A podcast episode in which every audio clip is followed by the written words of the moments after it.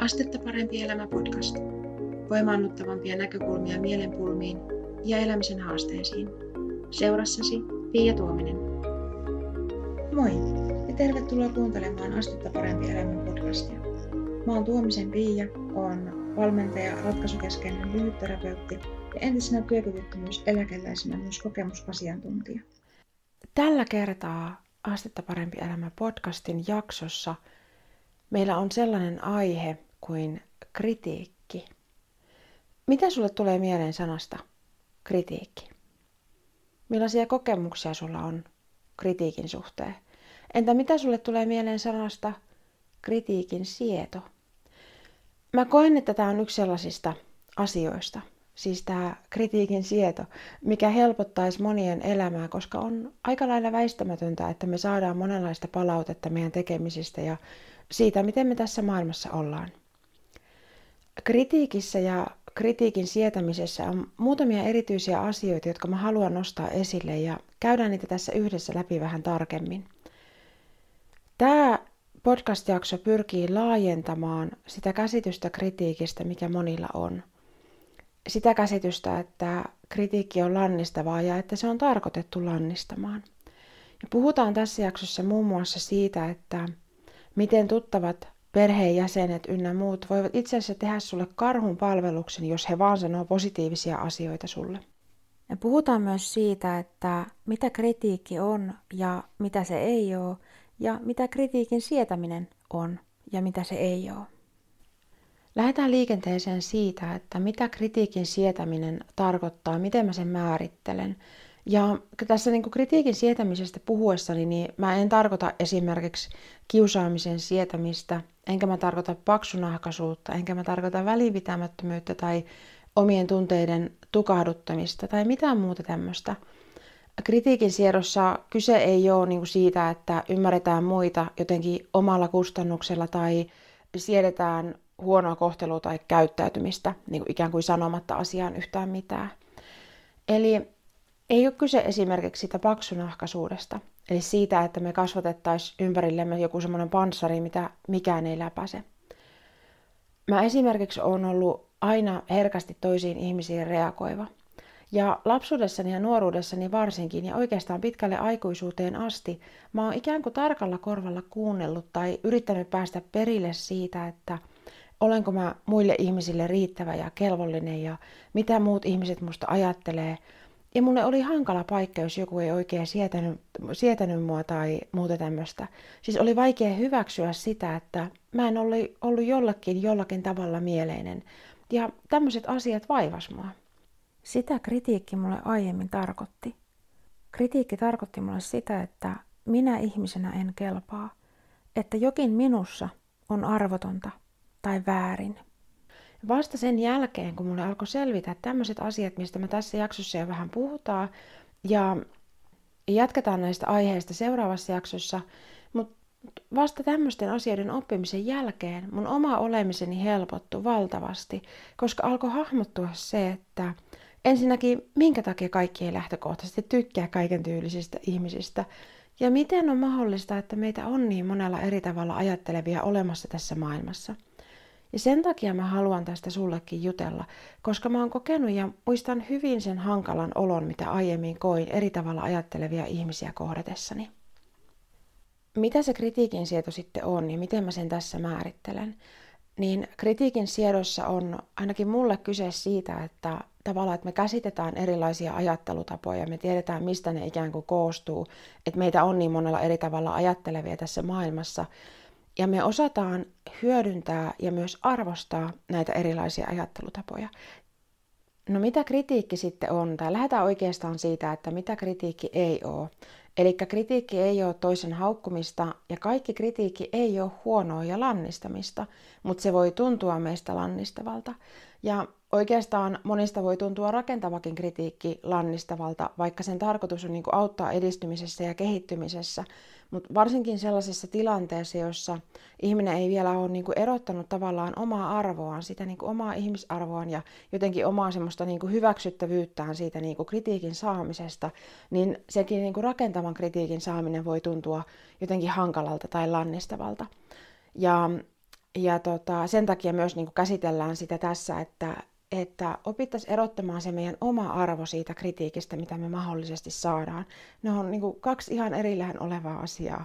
Sä olet arvokas ihmisenä siitä huolimatta, mitä joku muu susta ajattelee, ja sä olet arvokas ihmisenä siitä huolimatta, että silloin tällöin, tai kenties ehkä tällä hetkellä useinkin, en tiedä sun elämäntilannetta, sä koet saavasi niin kuin kritiikkiä ja tällä tavalla. Ja nyt kun mä puhun siitä tavallaan sellaisesta kritiikin sietämisestä siinä asiassa, että kun me opitaan niin kuin tavallaan tietämään se, että mistä ne semmoiset erilaiset ajattelutavat koostuu ja ikään kuin, niin kuin ymmärtämään sitä, että minkä takia meitä on niin monella eri tavalla ajattelevia, niin että tässä ei ole tosiaan kyse siitä muiden ymmärtämisestä omalla kustannuksella. Eli jotenkin, että ajatellaan vaan, että no toi nyt ajattelee näin sen takia, että, ja niin kuin selitetään se ikään kuin, niin kuin järkevästi itsellemme, että no sen takia se ei tykkää tästä, mitä mä teen tai mitä mä haluan tehdä, tai he ei arvosta tätä.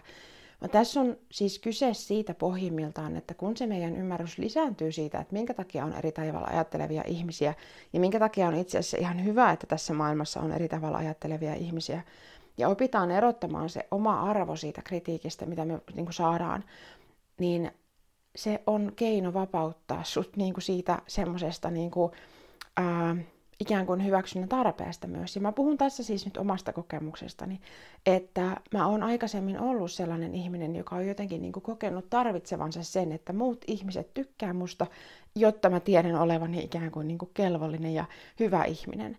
Ja siinä vaiheessa, kun tavallaan niin kuin mun oma ymmärrys lisääntyi siitä, että minkä takia meitä on niin monella eri tavalla ajattelevia, niin se helpotti mun olemista valtavasti niin kuin myös sen takia, että mä koin niin kuin ikään kuin vapautuneen siitä tarpeesta niin kuin saada se muiden hyväksyntä, koska oli se käsitys siitä, että mistä niissä erilaisissa ajattelutavoissa on kyse.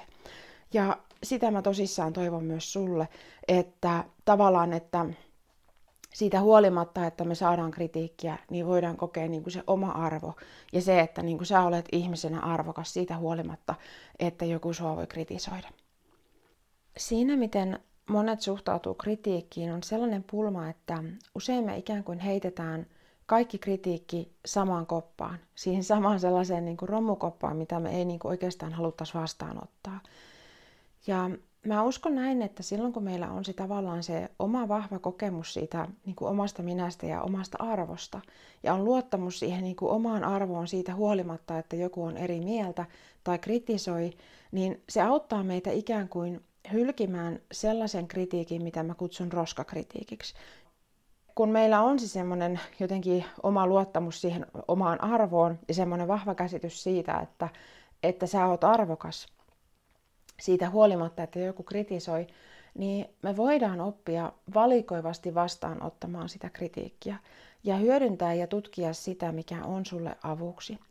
Esimerkiksi mulla itselläni tässä tilanteessa, kun tavallaan se semmoinen niin oma luottamus siihen omaan ihmisarvoon riippumattomana siitä niin kuin ulkopuolelta tulevasta kritiikistä jotenkin niin kuin kasvo riittävän vahvaksi, niin on muuttunut paljon helpommaksi niin kuin ottaa vastaan kritiikki, hyödyntää se, mitä siellä on sellaista hyödynnettävää, tutkia sitä, mikä on mulle oikeasti avuksi. Ja mitkä ehkä on sellaisia asioita, mitkä, mitkä mun täytyy itse asiassa kuulla, mutta mun oma ajattelutapa ei niiden asioita niin kuin hahmota. Ja siis parhaassa tilanteessa – sun ympärillä on ihmisiä, jotka uskaltaa näyttää sulle, että missä esimerkiksi jonkun sun suunnitelman heikot kohdat piilee. Koska meillä kaikilla on niin sanottuja sokeita pisteitä. On sellaisia asioita, mitä me ei oteta huomioon, koska me ei niitä niin kuin oman ajattelumme puitteissa välttämättä tulla ajatelleeksi tai huomata. Ja silloin me semmoiset niin läheiset esimerkiksi, tuttavat, ystävät, muut läheiset, jotka kiinnittää huomionsa pelkästään positiivisiin asioihin, niin ne saattaa tehdä itse asiassa sulle karhun palveluksen, jos ei nosta esiin niitä mahdollisia heikkoja kohtia, jotka on heille näkyvissä, koska niin kuin heidän ajattelutapa on erilainen kuin sun, mutta joita sä et niin kuin itse näe. Ja nyt tässä on niin kuin tärkeä erottelu, niin kuin lähtee erottelemaan sitä, että mikä on sellaista kritiikkiä, mikä on itse asiassa meille hyödyksi. Sellaista, mikä meidän kannattaa ikään kuin, niin kuin ottaa ja tutkia ja selvittää, että millä tavalla se on meille avuksi. Ja mikä on sitä niin sanottua roskakritiikkiä. Mä menen tarkemmin näihin erotteluihin sellaisessa verkkokurssissa kuin kritiikin sieto ruiske, joka on mulla tällä hetkellä työn alla ja tulossa – Sä löydät siitä lisätietoa osoitteessa astettaparempielama.fi kautta kritiikin sieto. Mutta tosiaan siis tärkeää ja oleellista on mun mielestä erottaa se, että kaikki kritiikki ei ole samanlaista. Ja kaikki sua kritisoivat ei väistämättä tahdo lannistaa sua, vaan siihen, että me saadaan kritiikkiä, on monia muitakin mahdollisia syitä. Seuraavassa jaksossa mennään lisää näihin asioihin ja erityisesti siihen, että millaisia myyttejä tähän kritiikin sietoon liittyy ja, ja lähdetään niitä vähän purkamaan. Mä toivon, että tämä jakso oli ajatuksia herättävä ja että tästä oli sulle iloa ja hyötyä ja kiitos kun olit mukana kuuntelemassa tätä jaksoa ja kuulemisiin seuraavassa.